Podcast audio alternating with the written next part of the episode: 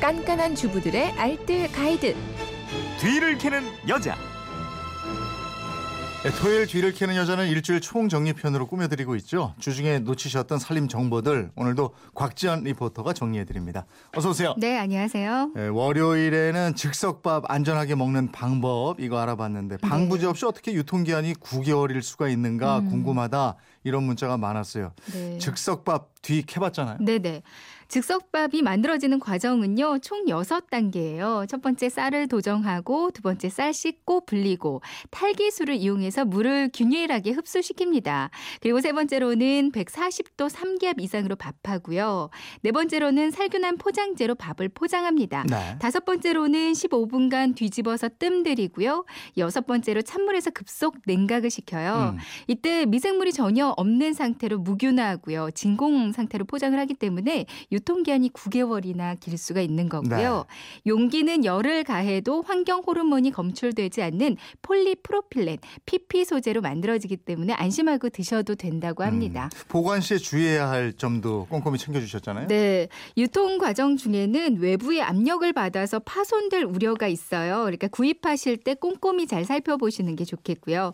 보관하실 때는 온도 변화가 심한 곳, 냉장고 옆이나 히터 옆 같은 데는 피해서 서늘한 곳에 파손 위험이 없는 곳에 보관하는 게 좋겠습니다.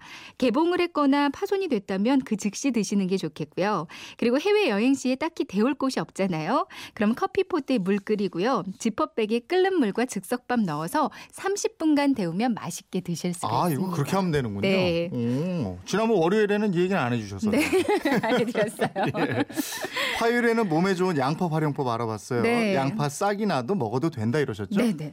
싹이 난 양파는 요, 양파도 싹도 다 드셔도 괜찮은데요. 건강상의 문제는 전혀 없다고 합니다.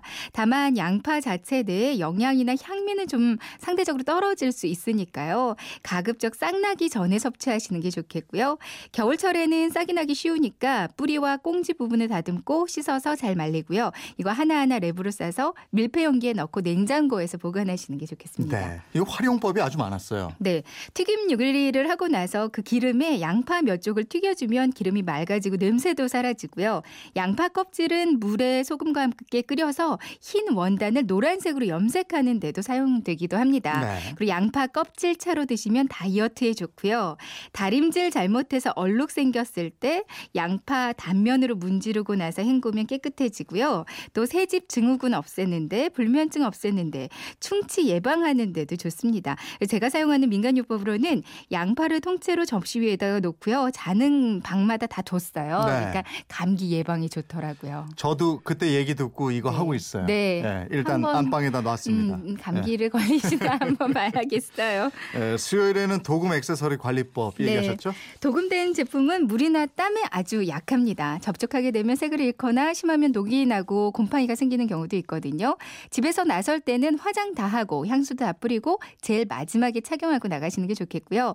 착용할 때 손에 로션이 남아있지 않도록 좀 주의하시는 게 좋겠습니다. 착용하고 나서는 액세서리 표면에 남아있는 유분하고 땀을 꼭 제거해 주셔야 하거든요. 바로 닦고 보관한다. 이게 도금 제품 관리에서 가장 중요한 부분이에요. 부드러운 천을 이용해서 문질문질 깨끗이 닦아줍니다. 보관하실 때는 습하지 않고 공기와의 접촉을 피하는 게 좋고요. 처음 살 때 들어있던 봉지에 넣어서 보관을 하거나 이게 없다면 작은 지퍼백에 따로따로 보관하는 게 좋겠습니다. 변색이 된 도금 제품은 립스틱 이용해서 닦아주면 되는데요. 립스틱을 부드러운 천이나 화장솜에 묻혀서 닦아주면 다시 반짝반짝해지고요. 도금 제품에 함께 달려있는 큐빅은 물에 중성 세제를 풀어서 면봉에 살짝 묻혀서 닦고요. 마른 헝겊으로 닦아서 말려주면 깔끔해집니다. 네. 겨울 내내 두르고 다니는 목도리. 네. 아, 그때 저 아주 충격적이었는데 세균이 이게 엄청나다고 얘기했잖아요. 네. 목요일에는 목도리 세탁법에 대해서 알아봤어요. 한 실험 결과 목도리에서요 피부와 호흡기 질환을 일으킬 수 있는 황색 포도상구균이 나왔다고 엄청 많이 나왔다고 네. 하더라고요. 거의 오염 수준이었다고 하는데요. 목도리 매일 두르시는 분들은 적어도 일주일에 한 번은 번은 세탁을 해주시는 게 좋겠습니다. 세탁하실 때는 중성세제 이용하면 되는데요. 울 샴푸나 머리 감는 샴푸를 살짝 사용하셔도 되고요. 미지근한 물에 중성세제를 넣고 식초 조금 넣고 여기에 목도리 넣어서 2, 30분간 때를 불려줍니다. 손으로 부드럽게 두드리면서 세탁해 주시고요. 여러 번 충분히 헹구어서 세탁기로 한 1, 2분 정도만 살짝 탈수를 시켜줘요. 이후로 마른 수건으로 물기를 제거해서 통풍이 잘 되는 그늘에 뉘어서 말립니다. 네. 세탁기에 넣는다면 스타킹 안에 목도리 넣고 양쪽을 묶어서 울코스로 돌리시면 되고요.